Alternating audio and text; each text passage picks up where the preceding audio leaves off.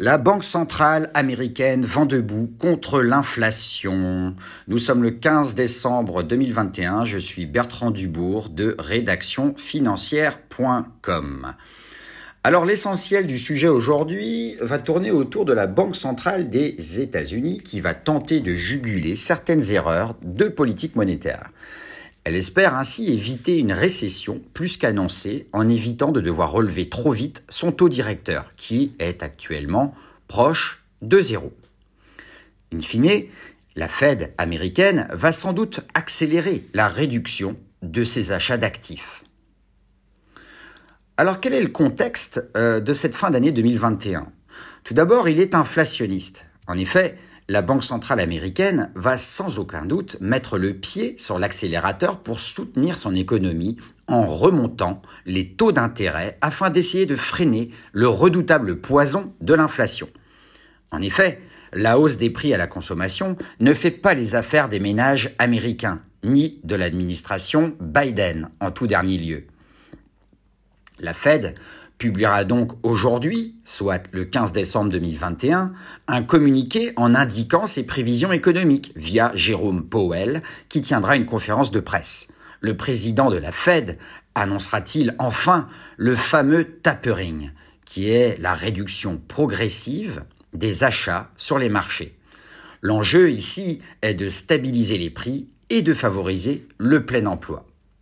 Rappelons-le, l'inflation atteint presque les 7% actuellement. C'est du jamais vu depuis le début des années 80. Ainsi, si la Fed annonce une hausse du taux directeur, cela jugulera sans aucun doute l'inflation, mais aura pour effet de ralentir la demande des ménages américains. Alors, de quelle hausse des taux directeurs parle-t-on?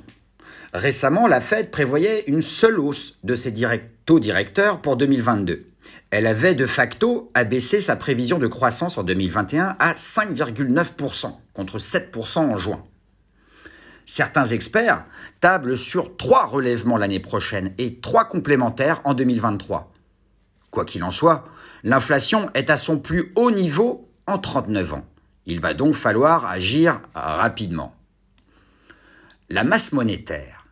Jérôme Powell a justifié récemment devant le Congrès américain que l'institution devait faire preuve d'adaptabilité, d'adaptabilité, compte tenu de la situation économique délicate.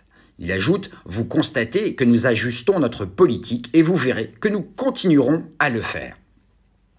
Du côté de Joe Biden, celui-ci est accusé par les républicains d'alimenter l'inflation en injectant trop d'hélicoptères money dans l'économie.